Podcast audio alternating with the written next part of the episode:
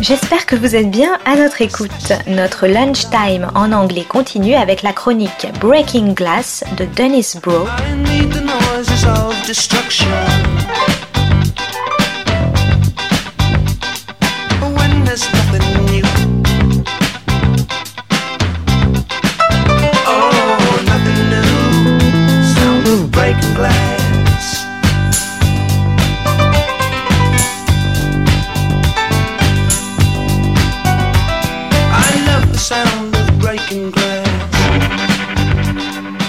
This is Broe on the Global Television Beat, Breaking Glass. Today's episode Money Heist, Money for Nothing and Gold for Free, and Spanish TV and Netflix.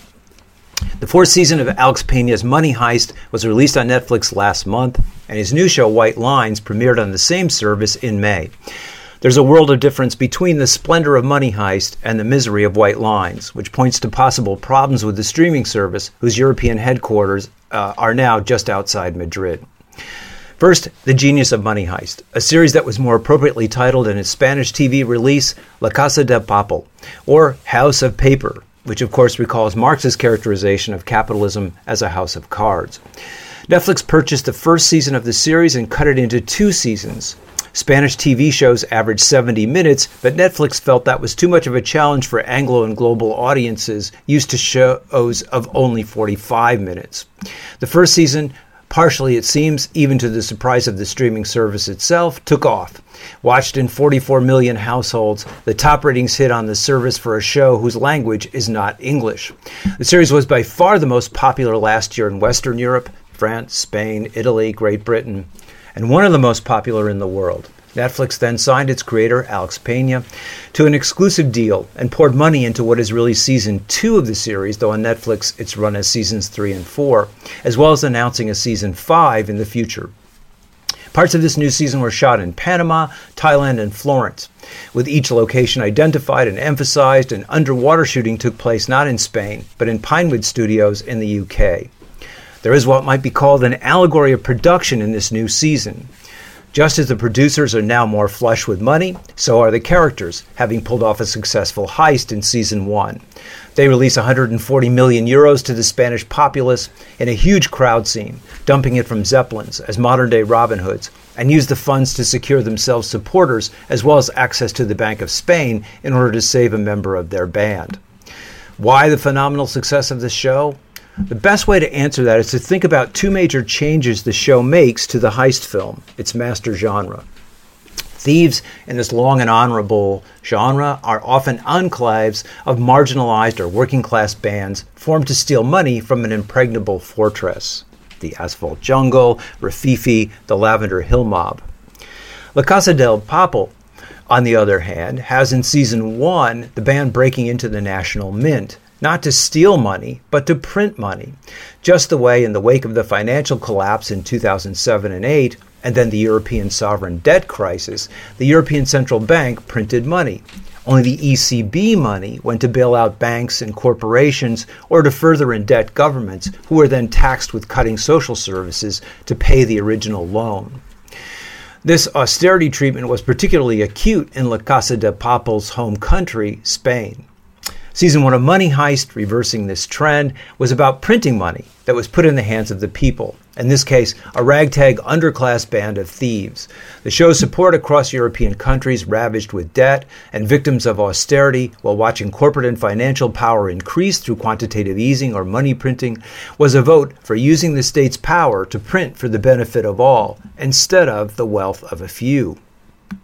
The importance of, dressing, of addressing this inequality is stressed in key moments near the end of the first season. The professor, the gang leader, has been courting Mario, the cop who is pursuing him. When she finds out he is the gang leader, she is furious at his betrayal. But after he explains what the ECB has been doing in terms of rescuing the financial elite and leaving everyone else in the lurch, she changes and becomes his ally and his lover for real. Later, a male colleague who loves her. There are, a la Spanish film director Pedro Almodovar, many conflicting circuits of desire in this series. He's about to turn her in when she tells him that it's not clear in this situation who are the good guys and who the bad guys. And on that revelation and his love for her, he lets her go free. Season 2 has the gang breaking into the Spanish National Bank and tapping the state's gold reserves, melting them down and mixing them with trinkets. With the global loss of confidence in the US dollar, heightened by the flailing of the Trump administration, nations, led by Russia and China, are starting to sell off their dollar reserves and convert them to gold. But again, the National Treasury either hoards the precious metal or uses it to boost the, finan- the finance industry with little benefit to its citizens. The gangs attempt to melt down and then spread the gold with, as Murillo explains, furnaces purchased from one of Spain's austerity torturers, Germany, is another effort to address the general redistribution of wealth upwards, which the state furthers. This demand was understood by the state, which refused to allow shooting anywhere near the actual bank. Both seasons then present a wish fulfillment that is also the mark of a demand for equality. A second major change to the heist film is the intention of the undertaking in season two, or Netflix seasons three and four. There are at least two ways to effectuate different seasons. One is the more serially involved continuation and advancement of the first season in a persistently evolving narrative, which may even feature a different setting for the series, as in season three of Weeds, where Nancy, the marijuana dealer, burns down the suburban town and the characters take to the road. Season two of Money Heist is not that. It's instead a sequel, meaning that it must hit many of the points of the original, but in a way that is different enough to attract audiences. Netflix may have had a hand in demanding a sequel to not tamper with a successful formula. The first half of the season, at least, the second half bogs down, reinvents itself in a startling way that, as a sequel, recalls the majesty of Godfather Part 2, perhaps the most outstanding sequel in film or television. What is different and the second major change the series makes to the heist film is the mission of the gang. Not only to break into the bank and secure the gold, but to retrieve their captured comrade Rio, taken and tortured by the Spanish police and intelligence service. The professor explains to the gang that they will always be hunted and may be picked off at any moment. His goal in this mission is to reverse the way the country thinks about them and instead call attention to the repressive aspects of his state, which also furthers inequality to tell a different tale about who are the good guys and who are the bad guys, so that the gang will no longer be thought of as criminals, but rather as justified redistributors of wealth. Previous heist films ended with the gang either dead or dispersed in Asphalt Jungle or in handcuffs, the Lavender Hill Mob, though in more modern and especially in African American female centered examples of the genre, either one member of the gang and set it off, or several in Widows do escape and are able to use the money. The professor's radical goal of shifting public opinion to exonerate the thieves and concentrate on the actual thieves in the government alters the contours of the genre. Outside the bank are throngs of red suited protesters wearing the gang's dolly masks, which also recall the equal anarchic V for Vendetta Guy Fawkes masks. The scene is also reminiscent of the Madrid Plaza del Sol anti austerity movement, the Indignados, meaning indigent or destitute, which gave rise to Podemos, now one of the parties in power in Spain. Perhaps the sentiment behind the series is an attempt to link it with older currents of Spanish anarchism. This sentiment references its contemporary Spanish film, also on Netflix, Gun City, set at the height of the anarchist movement in Barcelona in the 1920s. The state in Casa de Papel season 2 is exposed as, as an unlawful entity that kidnaps, tortures, and holds prisoners without charging them. Rio recounts the torture methods, including being buried alive, on a Times Square type jumbotron that is broadcast across the world and counters positive depictions of kidnapping and torture in American series such as 24 and more subtly in Homeland. There is also an attempt in season two to elicit a global multitude, as Michael Hardt and Toni Negri describe global collectivity. In a prescient nod to Corona culture, Tokyo, the gang adopts city names in a nod to Tarantino's color names in Reservoir Dogs, attempts an operation on a wounded member with remote help from a doctor in the gang's computer center in Pakistan. Equally, the final gambit of the season, a sort of fairy tale Snow White and the Seven Dwarfs, depends on the efficiency and camaraderie of miners from Asturias. The counter to the rigidity of the police state in the series is the desire of the gang, which often overflows boundaries and leads to entanglements, but, as in Almodovar's films, is equally seen as source of their power. Two moments in particular are worth pointing out, both involving music. In season one, the appropriately named Moscow, as he is digging a tunnel to get out of the mint, sings Bella Ciao, a song which is refrained multiple times in the series and was an anti fascist rallying cry in the Red Zone in northern Italy as workers and peasants battled the Nazis. A second among many moments of desire is Berlin's rendition of the Cuban song Guantanamera. Berlin becomes a martyr in season one, but returns in flashback in season two as more pure object of desire and less macho and sadistic. In terms of his life on the series, as Shakespeare says, nothing becomes him quite like the leaving of it. He dances with himself and sings this Cuban folk song about a peasant girl from Guantanamo, used stunningly to call attention to women's issues in the Cuban film Lucia. As we cut to the working class woman Nairobi inside the bank vault, who tries on the gold ingots as earrings. It's as close as television comes to what Kant called the sublime, those most beautiful moments of nature. The scene recalls similar musical sequences in the cinema, such as Scorsese's Pool Shark running the table to Werewolves of London and The Color of Money, and Spike Lee's transcendent club dance. Uh, scored to the song Too Late to Turn Back Now, celebrating the enduring spirit of the collectivity of Black Power and Black KK Klansmen. Berlin's plaintive voice and elegant dance, illustrated by Nairobi's appropriating the gold, is the equal to both. Alex Pina, Netflix, and Spanish television production.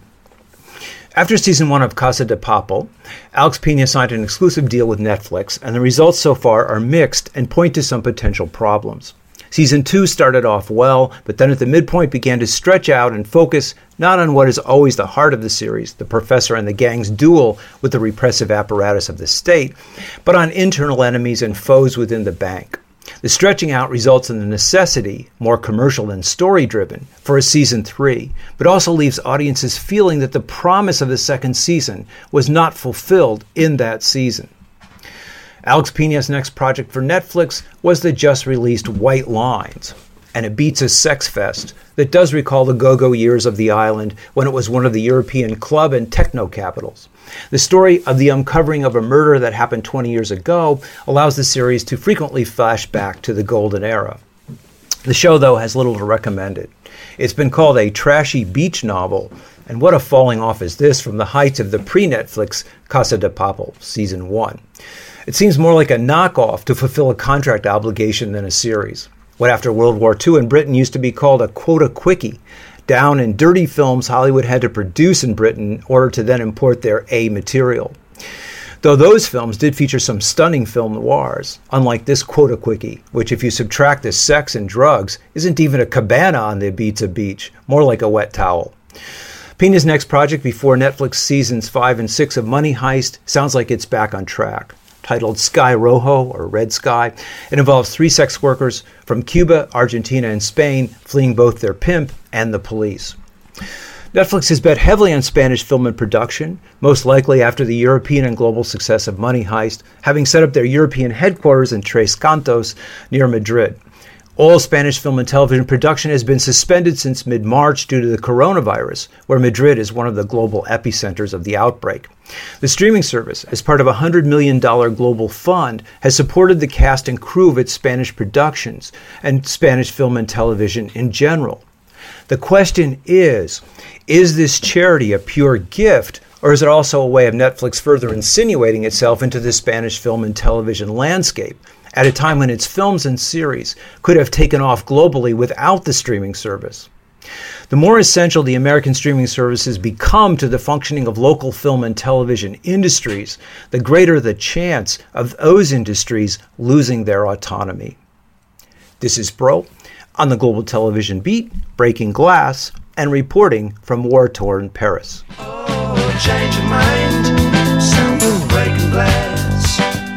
Dennis Broe is the author of Film Noir, American Workers and Post-War Hollywood, Class Crime and International Film Noir, and Maverick or How the West Was Lost. Is hyper-industrialism and television seriality the end of leisure and the birth of the binge?